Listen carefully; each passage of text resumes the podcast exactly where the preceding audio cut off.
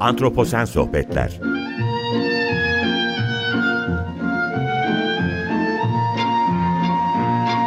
Hazırlayan ve sunan Utku Perktaş Merhaba, iyi akşamlar herkese. Antroposen Sohbetlere hoş geldiniz. Ben Utku Perktaş.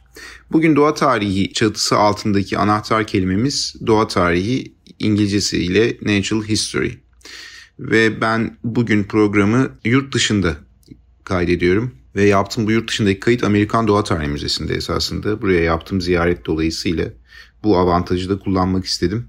Ve konuğum daha önce programa konuk olan e, yaklaşık iki yıl kadar önce programa konuk olan e, çok sevdiğim yakın arkadaşım Dr. Peter Capainolo. Kendisi burada ve ben ona bugün doğa tarihi çatısı altında doğa tarihini anahtar kelime olarak alıyorum ve ona doğa tarihinden ne anladığını soracağım. Hi Peter, welcome to the program once again. Merhaba Peter, programa tekrar hoş geldin. Buradaydım muhtemelen iki yıl önce de. Ve bugünkü konu doğa tarihi. Ve ben gerçekten senin için doğa tarihi nedir merak ediyorum Peter. Çünkü Kuzey Amerika'da uzun süredir doğa tarihiyle ilgileniyorsun. Bu yüzden sana bu terimin ne ifade ettiğini sormak istiyorum. Ve şu an Doğa Tarihi Müzesi'ndeyiz. Evet, evet doğru. Benim ilgi alanım da senin gibi zooloji ve biraz daha özelleştirirsem omurgalı zoolojisi. Ve hatta daha da özel olarak kuş bilimi yani kuşların bilimsel çalışması. Ama Amerikan Doğa Tarihi Müzesi gibi bir doğa tarihi müzesine girdiğinizde sadece dioramalar şeklinde sergilenen omurgalı hayvanlar görmüyorsunuz. Bu dioramalarda bitkiler de var. Bu örneklerin toplandığı belirli bir konum da var. Yani bir jeoloji var. İçinde bulutlarla bir gökyüzü var. Ve mesela eğer gece bir sahne düşünüldüyse belki yıldızlar da var. Yani doğa tarihi benim için tabii ki sadece benim özel ilgim olan omurgalı hayvanlardan çok daha geniş bir anlama geliyor.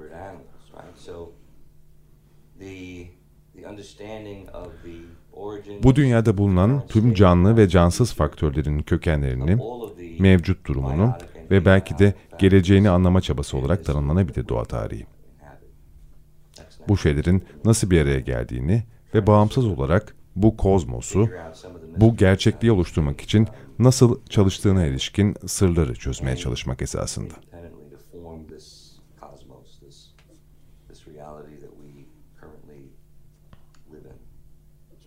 Yani bu bir nevi kombinasyon.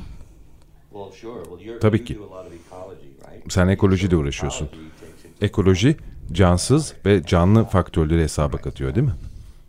Ve bu yüzden hepimizin bildiği gibi bu tüm bu şeyleri kapsayan bir doğa tarihi olarak algılanabilir.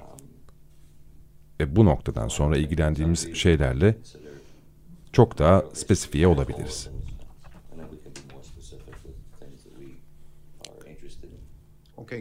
Şahane. Çok yakın zaman önce Peter'ın Reading Üniversitesi'nden yeni doktorası aldı, doktorasını aldığını burada söylemeliyim. Bu çalışmada Peter, Kuzey Amerika'da yaygın bir kuş, türü olan mor kiskal türü üzerine odaklandı. Ve bu organizmayı, bu kuş türünü kullanarak bazı doğa tarihi çalışmaları yaptı. Bu nedenle Peter'a doğa tarihini mor kiskal çalışmasıyla nasıl birleştirdiğini sormak istiyorum. Çünkü ekolojik bir çalışmaydı. Tarihsel biyocoğrafya üzerine de çalıştık. Bu tür üzerine güncel çalışmalar yaptık. Tüylenmeyle ilgili renk varyasyonunu anlamaya çalıştık. Birlikte bazı araştırma maka makaleleri de yayımladık. Bu çalışmayla ilgili olarak bilgi vermek ister misin?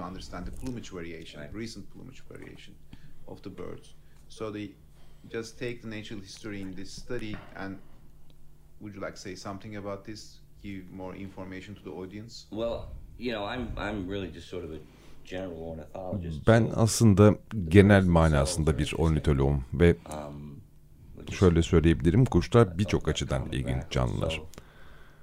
Şimdi sadece mor kiskal üzerine konuşacağız. İlginç ve kuşların davranışlarını gözlemlemek örnekleri toplamak ve müzeler için örnekleri korumak gerçekten heyecan verici ve eğlenceli oldu. Ancak sen bana ekolojik niş modelleme kavramını tanıttın ki bu benim daha önce pek düşünmediğim bir şeydi. Benim için çok yeniydi.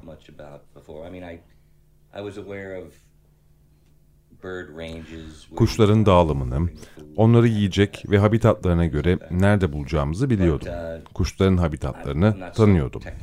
Ancak ben teknolojiden çok anlayan biri değilim. Dolayısıyla bu ekolojik niş modelini yaptığımızda benim için abiyotik faktörleri kullanarak canlı organizmalarla ilgili neler olup bittiğini anlayabileceğiniz fikri çok daha netleşti.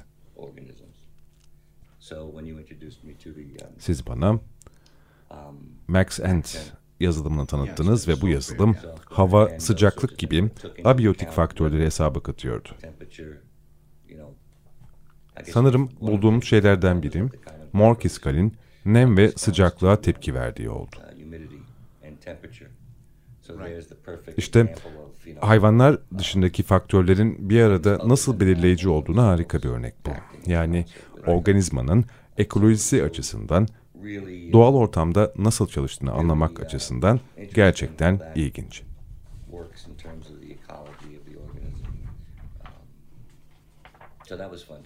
Bunu da yapmaktan epey keyif aldım ve daha fazlasının olması gerektiğini düşünüyorum. Başka kuş türleriyle de bu tür şeyler yaptığını biliyorum ve bunu böcekler ve sürüngenlerle yapabilirsiniz gibi. Bunu da biliyorum. Evet. Ve bunlar nispeten yeni ekolojik teknikler. Ben 1970'lerde lisans öğrencisiyken 1970'lerde bile bu tür ekolojik niş modelleme veya bilgisayar modelleri gibi şeylere zaten sahip değildik. Yani uzun bir yol kat edildi ve ben bunu çok faydalı buluyorum. Şahane. Bu röportaj için çok teşekkür ederim ve ayrıca şu an üzerinde çalıştığımız bir enstitü hakkında da bir şeyler söylemek istiyorum. Doğa Tarihi Sanatları Enstitüsü olarak isimlendirdik burayı. Evet. Doğa Tarihi Sanatları Enstitüsü. Sen ve ben yönetim kurulundayız. Ve tabii insanların katılabilecekleri heyecan verici kurslarımız olacak. Bu kurslara herkes katılabilir. Biz taksidermi ile de ilgileniyoruz.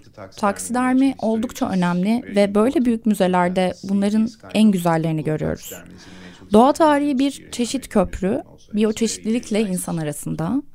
Bir kez daha çok teşekkür ederim. Bu söyleşi için. İnsanlar Doğa Tarihi Sanatları Enstitüsü hakkında gelişmeler gelişmeleri takip etmeliler. Buraya bir bağlantı adresi verebiliriz. www.naturalhistoryarts.org. Böylece insanlar takip edile, edebilir ve bazılarına katılabilirler. Te tekrar teşekkür ederim bu röportaj için. Bu enstitü hakkında daha fazla bilgi vereceğim. Belki başka bir programda. Enstitünün kurucusu olan George Dante'yi ağırlayacağız. O daha fazla bilgi verecek ama izleyicilere yakından daha fazla bilgi vereceğim. Peki, bu söyleşi için tekrar teşekkür ederim. Ben çok teşekkür ederim. Bu vesileyle Peter tekrardan konuk aldım ve doğa tarihini, doğa tarihi anahtar kelimesini açmaya çalıştık programda. E, zaten program hep doğa tarihi çatısı altında farklı anahtar kelimelerle ilerliyordu. Bugün de doğa tarihini açıklamaya çalıştık. Hepinize çok teşekkür ediyorum. Programın sonuna geldik. Önümüzdeki haftalarda antroposen sohbetlerde görüşmek üzere. Hoşçakalın. İyi akşamlar.